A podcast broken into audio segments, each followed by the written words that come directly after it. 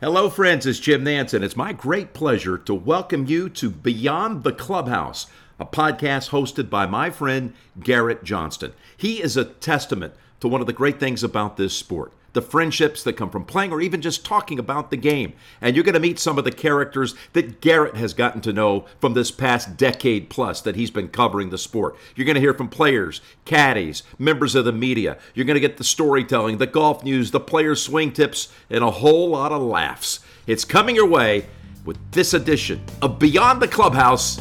Here's Garrett. Jim Nantz, thank you very much for the introduction there. I appreciate it. And I've got a really good guest that I lined up for you here this week, all you guys out there. Christina Kim. She's been commentating. Of course, she's LPGA Tour winner, three time winner, and she's been commentating for PGA Tour Live. If you've been seeing stuff on Twitter, a lot of audience interaction with her during her um, breaks when she's on on the air and just, just you know we're seeing positive we're seeing negative a few different comments obviously from her but nonetheless a lot of people talking about her we dig into her opinions on bryson of course that meltdown on the back nine on friday and a lot of other stuff for her calling Tiger Woods' shots for the first time. Of course, she looked up to Tiger growing up, being a fellow native um, Californian. So that as well as Phil Mickelson, a lot of insight on his putting stroke. And she's not afraid to be blunt about not liking what she saw from his putting stroke on that first day.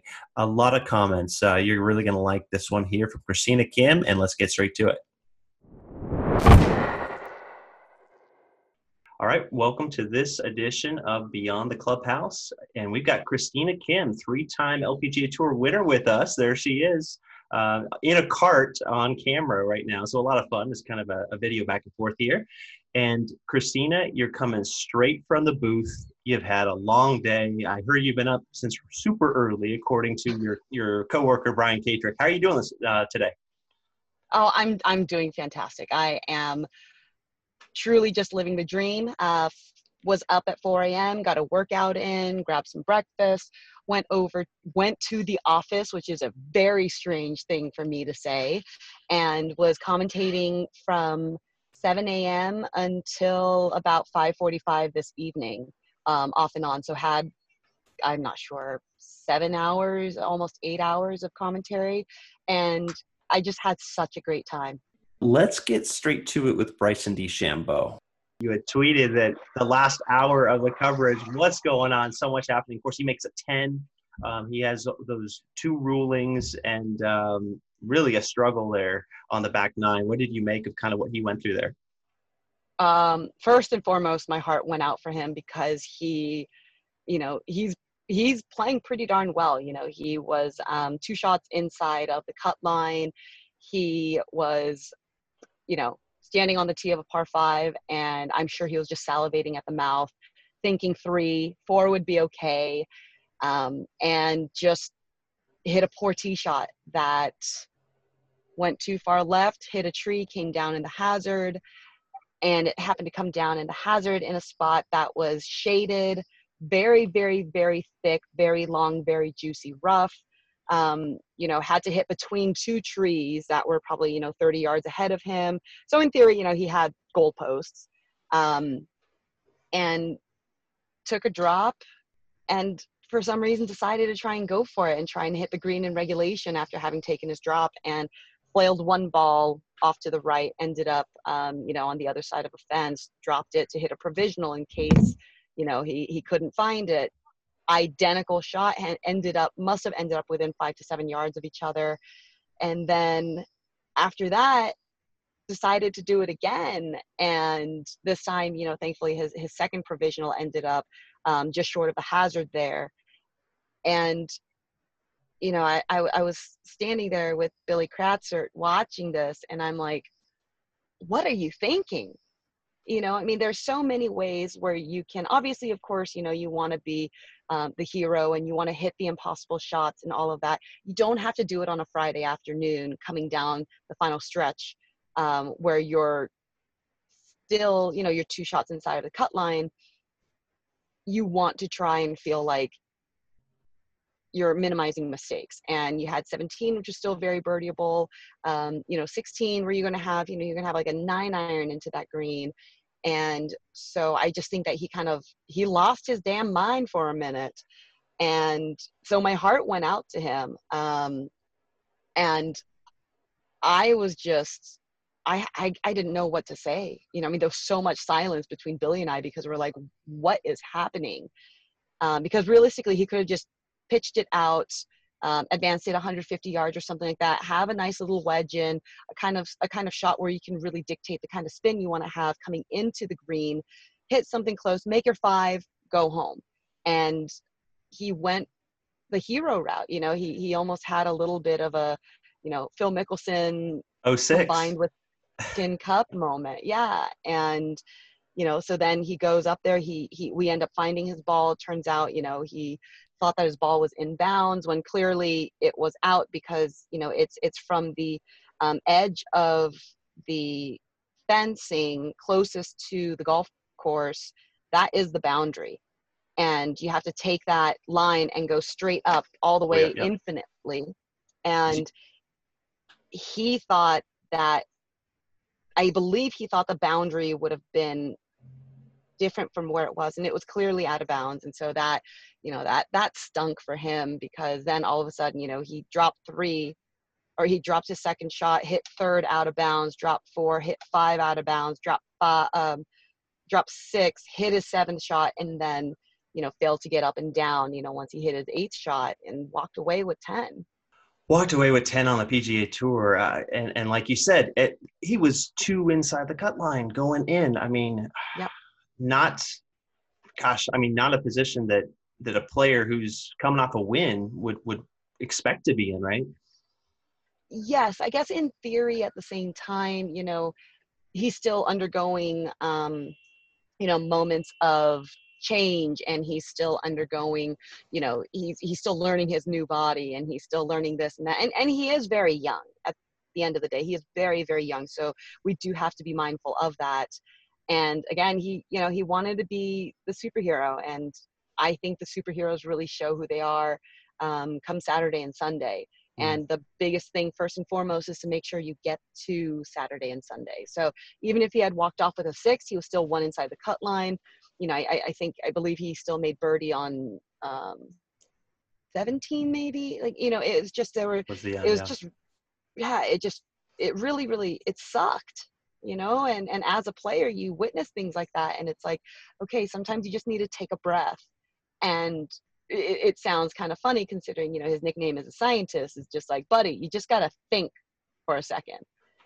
And you know it it just yeah it just sucked. It's not fun to watch you know realistically. It really isn't fun. And i know there are some people that you know like to hate on him and there are some people that you know like to see the pros struggle i i can be there with you up to a certain point if somebody's out there and he's looking at two pars on one hole that's never fun no matter who you are Oh, certainly. Yeah. Well, I, I'll get off of Bryson in just a minute, but I, I'm curious because you had a, an interesting call in the first round.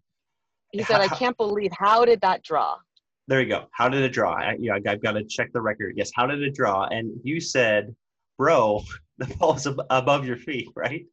I mean, that kind of reaction is just comes naturally for you on the commentating.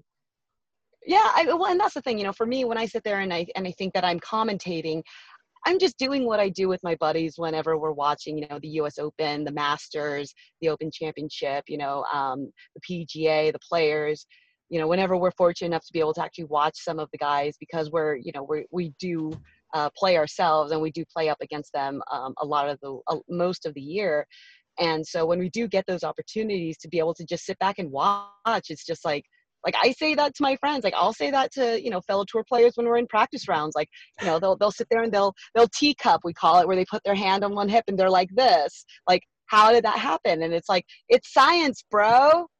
You know, like it's it's very simple. If the ball's above your feet, it's going to cause, um, you know, you're you're gonna you're going to be coming in at an angle where it's going to snag the um, snag the toe. It's going to snag the heel. It's going to flip it over. Like it's it's it's just simple, you know. Um, and then especially since he's got all of his clubs, you know, cut to the length and lie of a six iron, you know, it's if you don't have a perfectly flat lie, there is going to definitely be some movement of the ball uh, if you don't have a perfectly flat lie.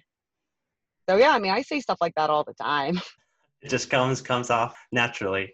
I do have an audience question for you. Um, on. Twitter, we had at Woodham, excuse me, at Adam Woodard, who said backing off and letting player caddy conversations come through as you did in the first round. Once you heard it, you stopped.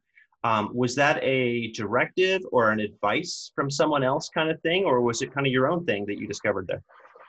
Well, it was a little bit of a combination of both. Obviously, you know, when I first came into uh, the commentary booth. Um, you know, I was speaking with the director, uh, the executive producers. I was speaking with my fellow um, analysts, and I was just like, I don't know what I'm doing.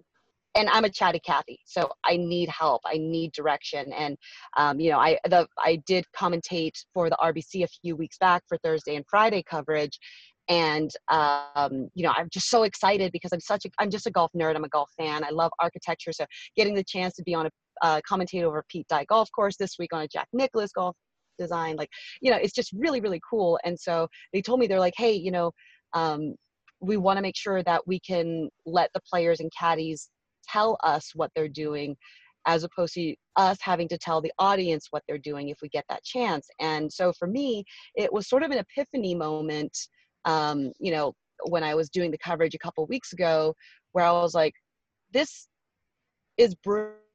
What the PGA Tour Live is doing is absolutely brilliant because, you know, for once you're following every single shot of four featured groups, um, two in the morning, two in the afternoon, and you're really getting that kind of connection with the player. You're getting an understanding of the um, relationship that the player has with their caddy, and on top of that, it's not like standard golf commentary. You silence is golden at times, you know, and, and, and on top of that, I sit there and I'm like, I want to know what Colin's talking about with his caddy. Like, how are they discussing this shot? You know, because, you know, when you're, when you're in, in, in professional golf, you have your way of communicating with your caddy. You have your way of communicating with yourself. And, you know, it, I do listen in on what other players and caddies, um, you know, are saying to each other a lot of the time, just because I'm like, I wonder what's going on in your brain. I wonder where you are psychologically.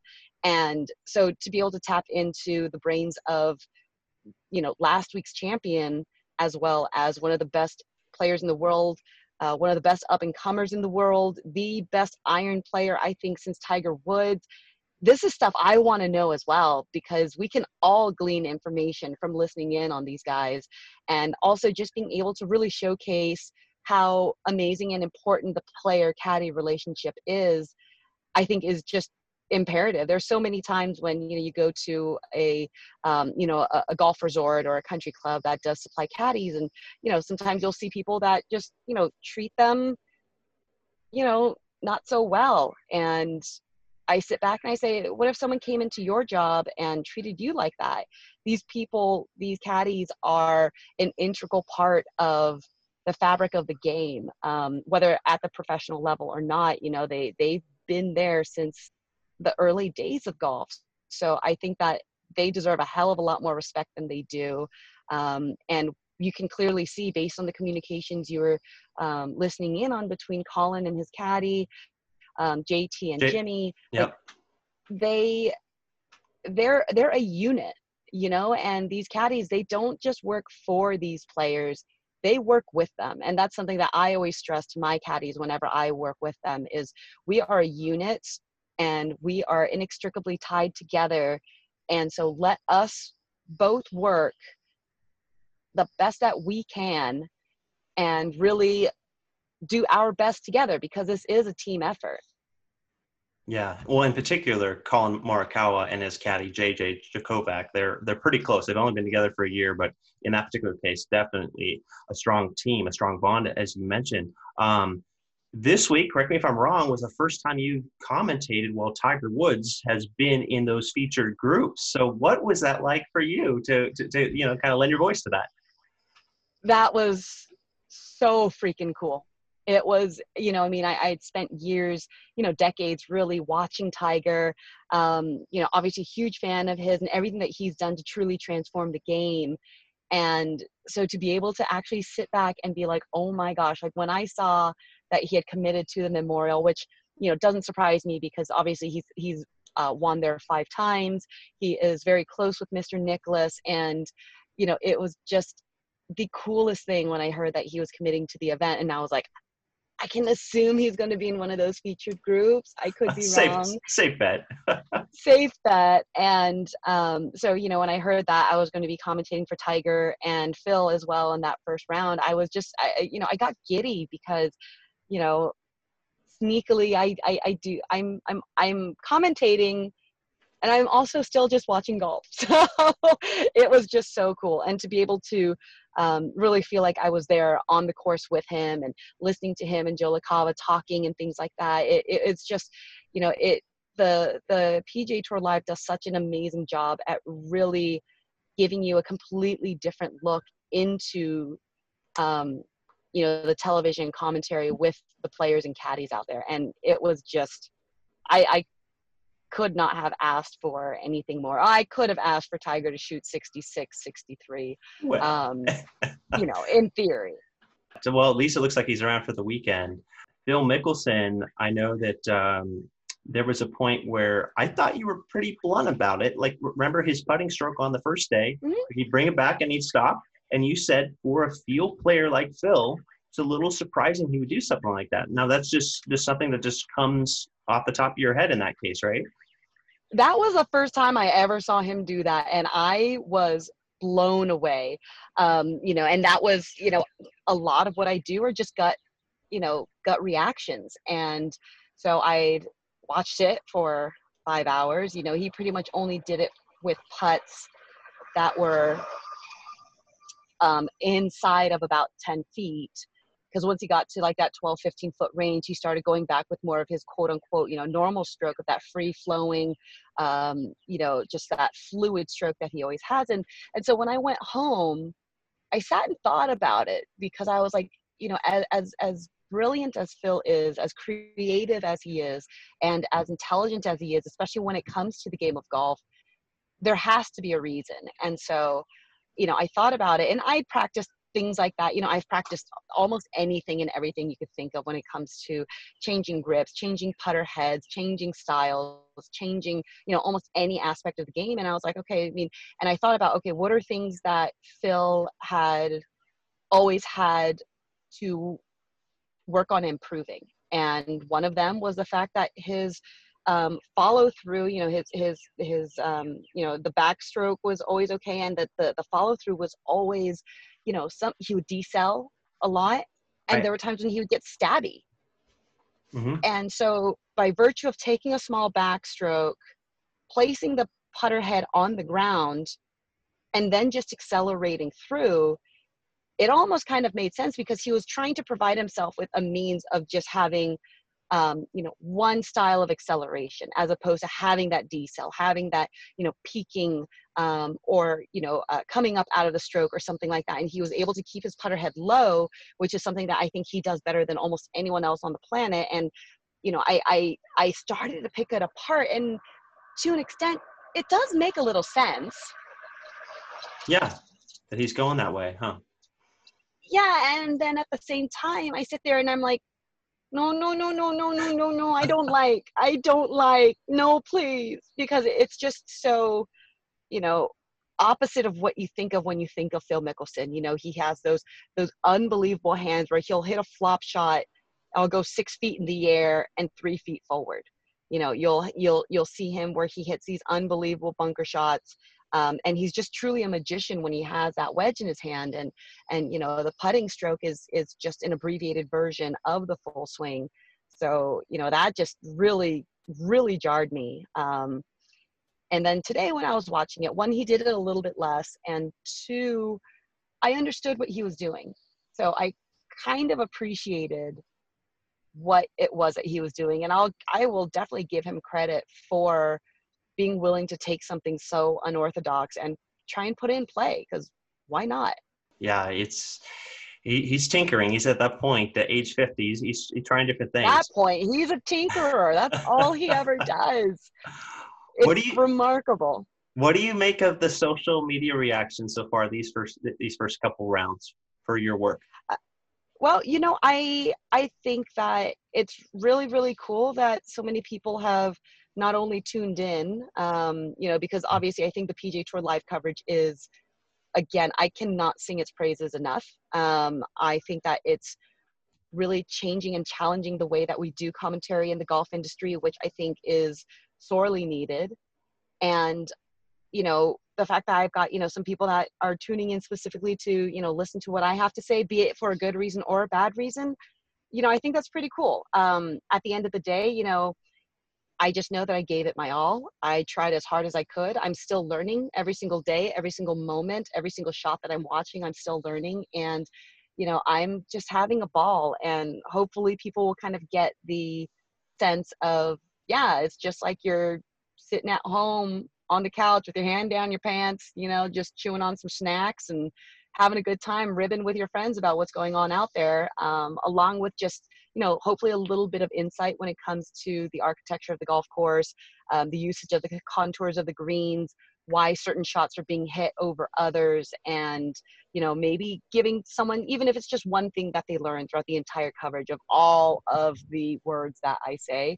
I think that's a pretty awesome thing. Um, and you know there are some people that had some things that were less pleasant to say, and quite frankly, there were some people that said some things that were actually kind of valid. So, you know, I take everything in stride. Um, if it's something that I think is worth looking into, I will definitely look into it. And, you know, I, am not really one to um, sit there and say that everybody's opinion is going to affect me. I'm not really the kind of person to sit there and say anyone's opinion is going to affect me. Um, mm. Someone thinks I did a great job, cool story, bro. If someone thinks I did crap, cool story, bro um, at the end of the day, all I know is I'm trying my best, just as I know every single person is at every waking moment of their lives. Yeah. Yep, it's the job. As you said, you went to the office today, so you're doing that. Such uh, weird words. I know, especially for a golfer, professional. Who are people that also do this job in, of commentating that are kind of influencing how you're doing your job, or is that happening much for you? Um, you know, I, I think that the reason that the PJ Tour asked me to be here this week is because I'm not really trying to emulate anybody. Um, and I'm not saying that I'm trying to forge this new horizons, blah, blah, blah, whatever. I'm just doing what I know. And what I know is to talk golf. What I know is to um, you know discuss the thought process that a player might be going through over a particular kind of shot um, you know i'm i'm not an analyst in the same way that you know the great Brian Katrek is, um, you know Billy Kratzert who's been doing this for so long, Craig Perks. Like I'm still an active player, so I'm coming into this with the mindset of an active player, and I am a newbie, so I'm going to stumble along the way. Um, but just like an infant that's learning how to walk, I'm not going to take any of these mistakes that I've made and prevent it from me trying again. So I'm just coming in, like I, I sit there and I say, I, I could never provide the same kind of um, imaginative and intellectual coverage that a Brian Katrek can do. And at the same time, he can't provide the exact same thing that I can as a currently active player. So, um, you know, I, I, think over the years, obviously, I have been influenced by everyone from the likes of the great Judy Rankin. Um, you know, I, I, do I do love me some Peter Alliss. You know, obviously Brian because I've known him for years. Billy, you know, and and I just I don't really know how to how to answer that. You know, all I know sure. is I'm just I'm I'm doing my best to not think you know and and just to react because you know i'm i don't do well when it comes to things that are curated. Like i once went and tried i was like hustled into doing this like uh dance choreography from the movie grease and i blew it because i was taught the moves and i'm like uh-uh you know and and that's kind of how it goes. Like you know whenever i do a lot of interviews and things like that i say i do not want a script because i don't want to sit there and say something that might be anything other than me just being my authentic self be it a good thing or be it a bad thing. Yeah no just just being you being being honest. Um what are when, when as you, you call yourself a newbie obviously the player coming into the booth with there's so many multiple monitors to look at there's multiple voices there's things in your ear producers talking to you so much going on during a broadcast. What are the biggest challenges for you in, in commentating do you feel like? Um you know, for me, like my number one thing is to try and make sure we can hear every interaction that we can get from between a player and a caddy or between two players. And, you know, like you had said before, you know, there there were some shots that I was talking and then I heard the player and the caddy starting to speak and so I stopped. So for me, the biggest challenge is the fact that I'm not a clairvoyant and I can't anticipate when they're going to start talking. So I worry that I miss the first couple of words. Um, you know, I got voices in my head all the time. What's a couple more? the way that I see it.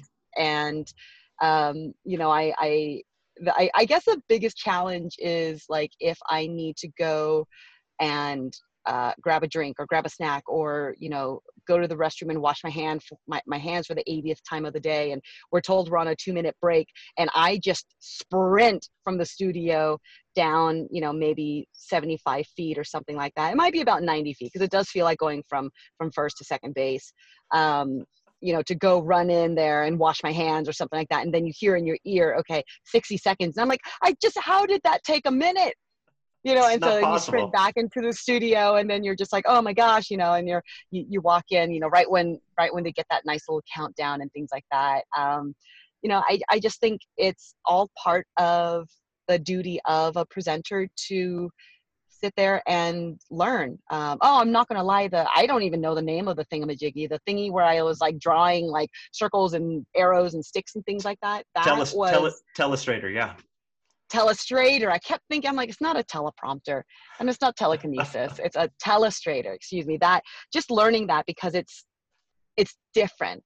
It's it's extremely intuitive. So I'll just like, you know, when I, this morning when I came in, I was like, you know, pushing various, um, you know, options and, you know, throwing things up or whatever. And I was like, oh, it's super easy. It's just, you know, when they wheel this very expensive monitor in front of your body, you're just like, I, I don't want to can we switch places? Because i don't i don't want to i don't want to touch. Um, so that was probably the most challenging thing you know other than uh, just trying to be um, cognizant of when the players and caddies are talking. It's it really you know it's i love encountering new opportunities. Um, you know I, I, I try to avoid thinking of things as challenges because you know it's just you're you're coming onto an, a new exciting adventure you know and and life in and of itself is i always say that life is like a scavenger hunt. And so we're we're out here finding all of these beautiful little golden nuggets that are new experiences and that turn you into a new different and better version of who you were before you found them. So you know these are just amazing opportunities that i've been provided and and you know i've just had an absolute ball and how are you staying so energetic for these long days? You mentioned you get up at 4 a.m. on a Friday and you're still going, still going. Like, how are you able to sustain all this? It's easy when, you know, and I've been so lucky over the course of my playing career so far. You know, it's, it may be something that some people have a difficult time um, understanding. You know, I have this, this running joke with a really close friend of mine who says I've never worked a day in my life and you know I, I kind of took a little bit of offense to that and he's like i just mean that you know you're so lucky to do something that you love and, and he's very right i'm lucky that i get to do what i love and that i love what i do and i've come to find that this commentary it's so much fun. So you know as long as you know that you have to get up at four in the morning that means you know get to bed at eight it's really not that hard you know and and i'm also just on such um an adrenaline rush just with this new opportunity that i've been given. And you know again i'm just watching golf. You know that that's the way that i see it. And and i'm trying to provide some some insight and some perspective to the audience that that are watching and i am very cognizant of that. It's just i feel like if i were to try and press the issue and do something disingenuous or different from who I am as a person, that's when it would get taxing for me. So as long as I'm staying true to who I am and I'm able to just continue to have fun, then you know you don't lose any any energy over that. Like you lose like I may have lost about 8 or 9 months of my life just because of like my heart being ripped out of my throat for the last 10 hours today um, because fridays always are stressful in that sense and you know I, i'm rooting day, for every yeah. single player that's out there um, but up in here in my brain. I mean, it's like I'm like a kid in a candy store. It's just so much fun that, you know, I, I just feel so lucky to be given this opportunity. Definitely. Yeah, it's it, it's a cool deal. And PGA Tour Live is on for so long. It's, it's such a great asset for fans to watch at home too, this laptop or on their phone. Um, for you, as you look ahead, um, I know you got five starts coming out on the LPGA Tour, and of course you've you've started into this uh, broadcasting role here. So so how do you see things kind of balancing, kind of in the in the, the near future? I, I'm not gonna lie, I don't know what I'm doing tomorrow. You know, I I'm I'm very very much focused on living in the present. Um, you know, I have spent a lot of my life previously you know either dwelling so much on the past or looking so far ahead where you know i've come to the realization that the future's never written. You yourself are both the pen and the paper to write that future. So you know i all i know is i'm so excited for these next five starts and to get back to competing and to get back into playing i have worked my tail off um, emotionally physically mentally to get back to where I want to be with my golf game um, and to go beyond where I wanted to get back to. And so for me, I'm not done competing. And an amazing thing about the PGA Tour um, entertainment team, they said, you know, we want to work with your schedule. If it works, we would love to have you on. And if it doesn't work, we will find the time. There's there there's no, you know, they they sit there and they don't say, you know, we've got a contract, we need you to commentate for 20 weeks out of the year you know they they they are very very aware of the fact that i'm still currently playing and i am so thankful that they're not making me choose um, i think it's just it's it's amazing that they encourage me to continue to play and um, they're very nurturing and a very very you know really just a truly caring team so again i, I cannot stress enough how freaking lucky i feel to be able to have stumbled into um, this wonderful golden nugget on my little scavenger hunt of life. Right. Well, in your scavenger hunt of life, in your golf life, because of your golfing career, um, I always talk about the friendships that I'm lucky to have made because of the game, covering the game as a journalist. For you as a player, what are some of the really cool friendships you've made, lasting friendships because of golf? Well, I mean, obviously, you know, everyone knows that, you know, I mean, Michelle Wie and I, we basically we were in essence rookies together, even though she was still four or five years away from actual or three years away from actually turning pro. We um, played together at the what is now the ANA Inspiration. It was a Kraft Nabisco that year, along with Natalie Gulbis, who I've personally known. You know, she grew up in West Sac, not far from where you grew up, and so she and I competed together ever since I was 12 or 13 um, you know, Dorothy Delasin, Meg Mallon, Beth Daniel, Nancy Lopez, Sari Pack, Juli Inkster. I, I could go on and on and on about some of the most amazing women that I've been fortunate enough to not only compete against. Um, Lorena Ochoa, who is, I swear, 150 years from now, she is going to be canonized. Um, you know, I think that I've been so, so lucky to get these, um, you know, friendships by virtue of competition um, you know and then you know so many friends in the journalistic world as well. Randall mell who is an og and one of the greatest writers that i've ever met um, shane ryan shane bacon alan shipnuck you know you i mean there's there's just there's so many people that i've been able to um, say and call friends that you know I, would like to think that um, you know a lot of that is Uh, uh, granted all of that is due to golf because one of the best things about this game is you don't have to speak the same language as a person that you're playing against or playing with. You do not have to come from the same socioeconomic background. You do not have to be the same race the same gender the same orientation. Golf is all golf cares about is what you do on the golf course and it doesn't matter how it's all about how many. And so you know i've had a pretty great life in that regard.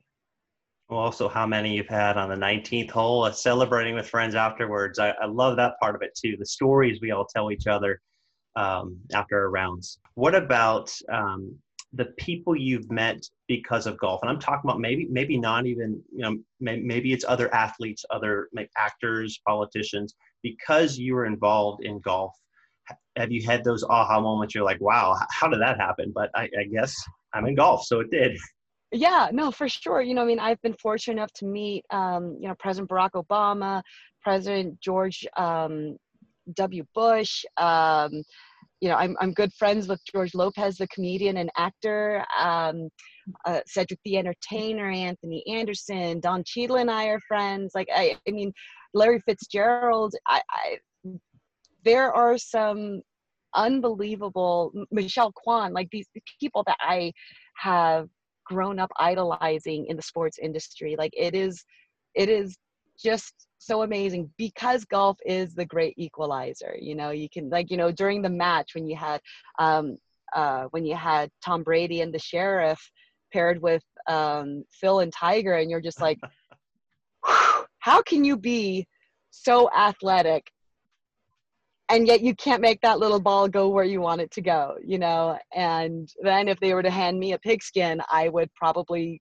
break a toe because I would just throw it straight down into the ground. So, you know, I think that it, it really is pretty remarkable some of the human beings that you can meet and, you know, just people that are not professional athletes and people that are not actors, people that are not politicians, people that are just amazed by and empowered by their love of the game of golf. You know, I mean, there are countless people that I've met. You know, I've got, um, you know, someone very special to me, you know, um, a great friend, Todd. I've got another friend, Matthew, that, you know, I, they're not professional golfers. We just all have a love and passion for the game. Like, it's, eh, again, golf doesn't care about who you are, they care about who you are. Well, you mentioned um, Larry Fitzgerald. Uh, is there a story that comes to mind with playing with him as one of your favorite? Well, I've actually, so that's the thing. I've never actually played with him. My boyfriend, who caddies on the LPGA Tour, was um, given the opportunity to caddy for Larry Fitzgerald at the Diamond Resorts um, LPGA Tournament of Champions earlier this year in January. And I just remember when I, because, you know, it's like every now and again you want a tour wife and you know follow along with the boyfriend and see how his player is doing whomever his player is. Um, you know whether it's a friend of mine that is a fellow tour player or larry freaking fitzgerald. And and you know i remember i was i walked up to watch them on on the first day and you know there were so many fans that were out there following larry and i was just off to the side and walked up by the tee and he turned around and saw me. I was like, "Oh my gosh, Christina!" And I was like, "Oh my god!" I'm like, "Who's Christina?" You know, and he came over, gave me a huge hug, told me to come inside the ropes with him, walk with him, and you know, it, it, I'd be, um, you know, standing outside the ropes and just watching them, just cheering them on, and you know, he would sit there and be like, "Hey, watch this," and he has one of the best short games I've ever seen. It is obscene how good it is. And, you know, he would just be there from 80 yards and just knock it up to two feet. And I'm like, how can you be one of the greatest football players and have time to play golf? You know, and um, so I'd be sitting there, uh, you know, after the round, he would be sitting there with, um, you know, with with Duncan, my boyfriend, just hitting balls on the range. You know, it'd be the golden hour, and he's just having the time of his life. Michael Pena, who's a close friend of mine, also came out and was like, you know, just hanging out, hitting balls in front of them. They started doing this little short game matches and that because Michael's a pretty darn good golfer. And he had um, the early lead. Michael had the early yes. lead at the Tahoe Celebrity yes. event just a week ago. Yep, he is a rock star. And then I, um, you know, like Larry the Cable Guy, another good friend of mine, a, a, a close friend of mine was caddying for him. Like there's just all sorts of um, neat little stories. And, and I remember, you know, one night that, that week, Larry asked, he said, would you like to come to dinner? Um, you know, we've, we've got a friend who's a chef that's going to be preparing a dinner for us. We've got, you know, my closest friends and family. And I'm like, you know and he was like yeah and he was like yeah i mean i asked duncan i was like i want you guys to come over for dinner and duncan was like i gotta ask christina and so i was like oh my gosh you just told larry fitzgerald you had to actually ask me if we could go to dinner in front of him i'm like brownie points to the end of time like so that's mad respect for that. yeah Well, you mentioned George Lopez, uh, Larry the Cable Guy, Michael Pena. Is there a story from playing with any of them or being around a course that that is really fun from from any of those guys? yeah, I mean George Lopez, you know, he um his he his ex-wife, you know, prior to their um, separation and and subsequent divorce, she donated a kidney to him years and years ago, and so he always has a charity tournament that benefits his foundation. Um, you know, it ends up being right around Cinco de Mayo, and and I remember I've been over to Lakeside to to play in his charity outing with him, and I remember it was myself, the owner of Hard Rock Hotels International Tim Allen, and Samuel L. Jackson. It was the five of us uh, just playing golf. And Samuel L. Jackson is a really good golfer. I was so impressed by his play. And and you know, you've got Samuel, you've got um, Tim Allen, you know, from Home Improvement, and um, you know the Santa Claus and and all of that. You've got um, you know, and George, and the three of them were just like one after the other, just you know, just spitting one-liners, and were so freaking funny and um, Samuel Jackson had said he was like, "Oh, I'm going to be on Ellen later today, so I need to make sure that I'm off the course by this time or whatever." And we're like, "Yeah, sure, of course." And you know, these cele- these celebrity tournaments, these charity events, they can take a long time. And so I like looked at my clock and I was like, "Samuel, you said you had to go," and he's like. Oh, I mean, it's at Universal Studios. It's just like it's right on the other side of the golf course. I'm like, okay, but you you gotta go. And he's like, man, Ellen DeGeneres can wait. And I was like, this is a world that I do not comprehend. right. This is crazy. And, um, uh, you know, and George Lopez, you know, he calls me uh, chingona, which is kind of like the, the, the feminine version of like badass or you know just like a cool chick and things like that. And so I always say chingon when I'm around him, and you know, it's just it, he's it, it's just he's just a really really great genuine guy, and um, you know, I just I love him to death well, again, amazing friendships that come from golf. I'm going to wrap this up with some quick fire, rapid fire kind of questions about some of your favorites. And this could be sports teams, things like that. We know that you're from the Bay Area. So, favorite sports moment, non golf? Probably when the San Francisco Giants won the World Series in 2014 because two weeks after that, I won my first LPGA tournament in nine years. And I, for the longest time, was very reticent towards following baseball. And I ended up getting the opportunity to go down on the field, meet a bunch of the guys in the spring of 2014. And I said, fine, I love baseball and followed them have been a diehard fan ever since um, thankfully fell in love with them you know I, I it was so bad i was i was so out of the realm of baseball that i didn't even know that they had won in 10 and 12 and so early in, in 2014 met them hung out with a bunch of them was on the field and then watched my first baseball game fell madly in love with it and have been a diehard giants fan ever since favorite musicians or bands out there? Oof, if you keep it to man, two or three. tough. Oh my god. Okay. Uh Tool, Disturbed, and oh my gosh. Um This is like strangely enough, like agony uh, for you three, to choose this. Three days grace, yeah. We'll go with that. Oh, and then, you know, five finger death punch and you know, I rise against and I, it's there's too many. And Beck, Beck is classic. He is timeless. He is funky. He is. He taught me that it's okay to, you know, basically drum to your own beat. So very iconic to me. Taught you that, like, per, had you met him at all, or or just just? Good God, no! His music uh, influenced me. his music. Okay. Favorite TV show? Go to. Oof, Bob's Burgers. It's right. wholesome. It's fun. It's sweet it you know it, it's a show that you can just dive into endlessly and you'll always feel good at the end of an episode that or seinfeld. Classic from the 90s um, favorite movie character? Probably doug from up i guess. I i don't really i'm i'm more i don't watch movies i don't watch tv shows. I do like dogs though.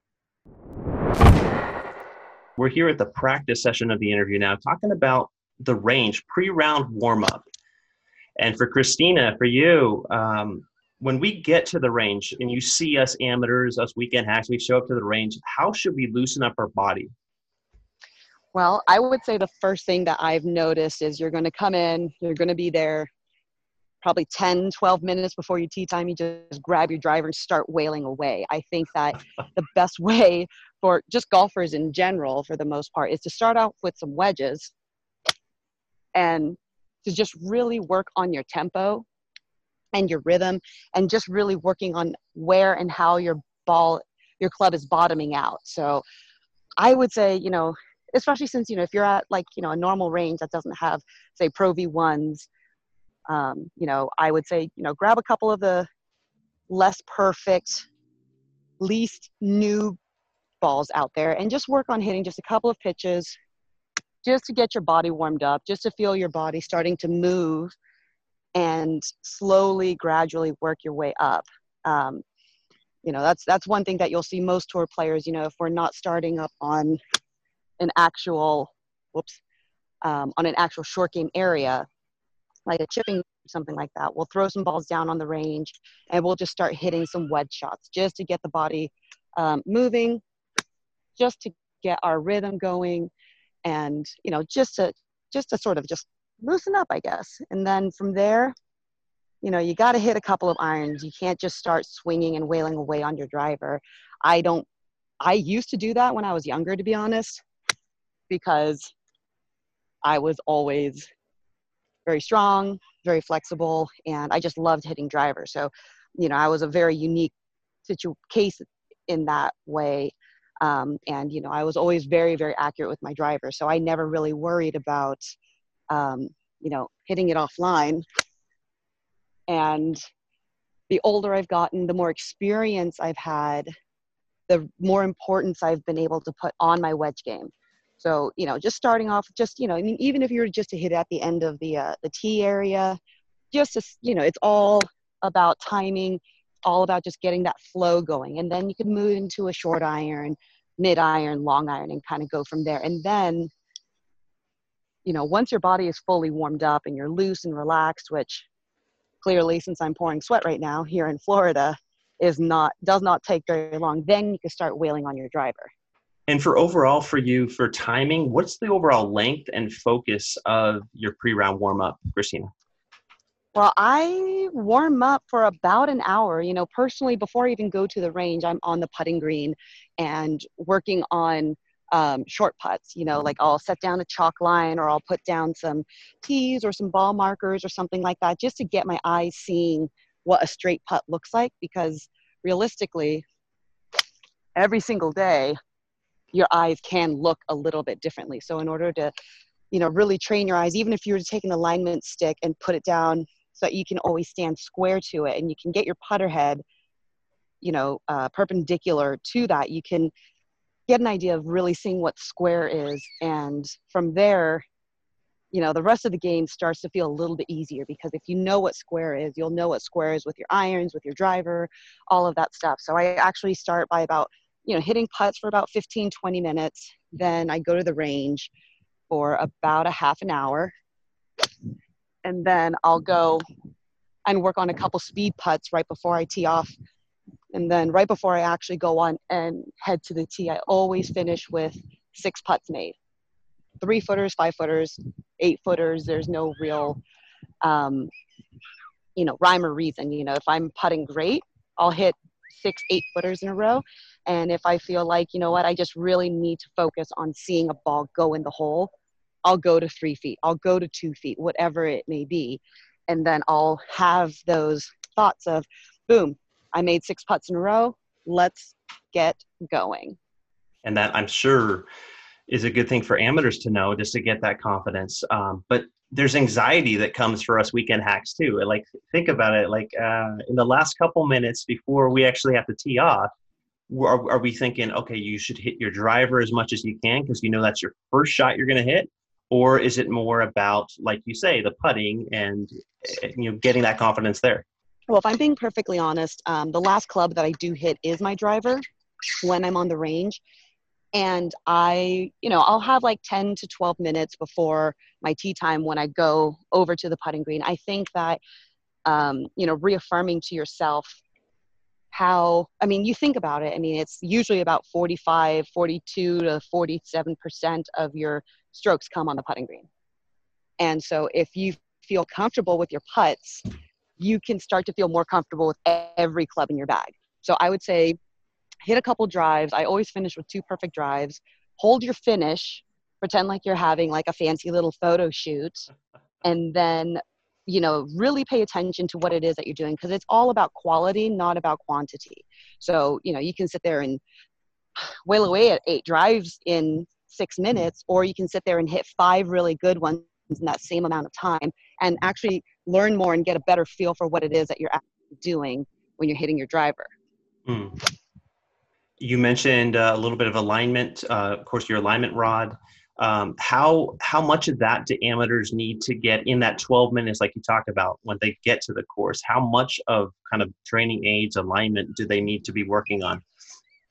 I mean, honestly, you could have one alignment stick in your bag, and it can it can be a wonderful multitasker. I'm not a huge fan of unitaskers. If you're the kind of person that you know wants to use a chalk line, you can use a chalk line on the putting green where you get grab like a five foot putt that's dead straight, put down the chalk line, get your uh, putt with the, the the ball right over the middle of the chalk line, hit some putts, and then also you can leave that there for other people on the golf uh, on the on the putting green to utilize.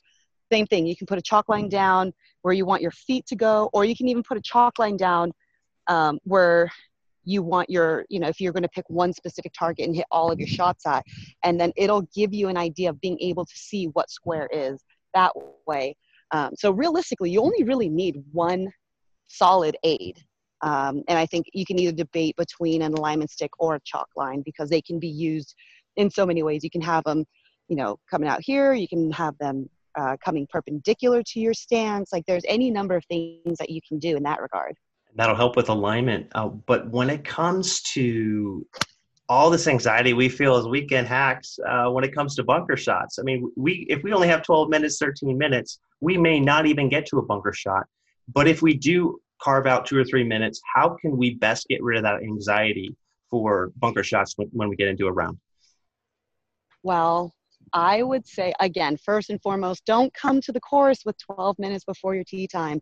Enjoy the process of warming up. Enjoy being out on the driving range. You know it doesn't have to feel like such a chore. Um, and you know what you could do real quick is if you're in a bunker and let's just say this is a bunker because it is pretty sandy you can just draw a line um, perpendicular to the target and you can just you know take a step back because you're going to have a decent length line and just you know pretend like the ball is over here and then just really try and get the bottom of the club to bottom out, you know, that inch, inch and a half, two inches, depending on what kind of shot that you're playing behind the ball. So you can really feel where your club is bottoming out and, and, and when you're using your bounce.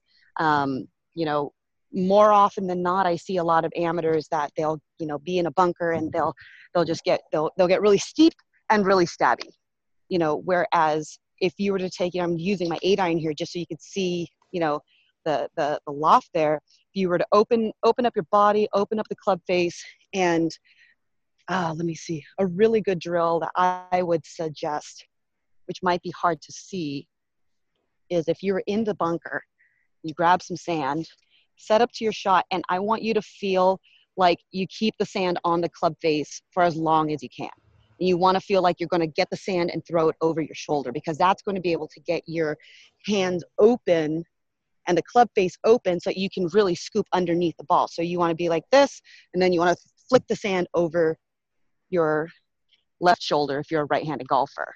Um, so that could help you with just the overall motion of it. You kind of want to, you know, you it's like if you're standing here, you know, a regular shot, you're just trying to get the toe pointed to the sky in the bunker, you want to feel like you're really rotating that left hand. You want to get that that logo of your glove almost pointed at the sky. Mm. And then from there, you'll be able to just you see how much loft there is coming in and you'll be able to use the bounce and get the ball coming up straight up and use the bounce which will allow you to get that nice thump through the grass as opposed to the which I see so often the chunk down on it, or even uh, there's a lot of blading blading issues for us too. Yeah, I um, you know, I, I think that you know by having that, and another thing is to always try and be wide.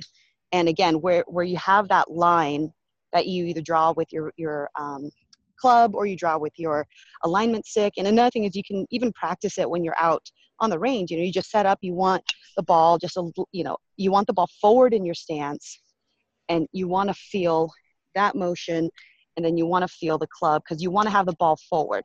So then, if you know where your ball is or your club is bottoming out, you'll really be able to sit there and say, okay, I know I've got to keep the ball forward in my stance, open my stance a little bit, and then just really feel that motion.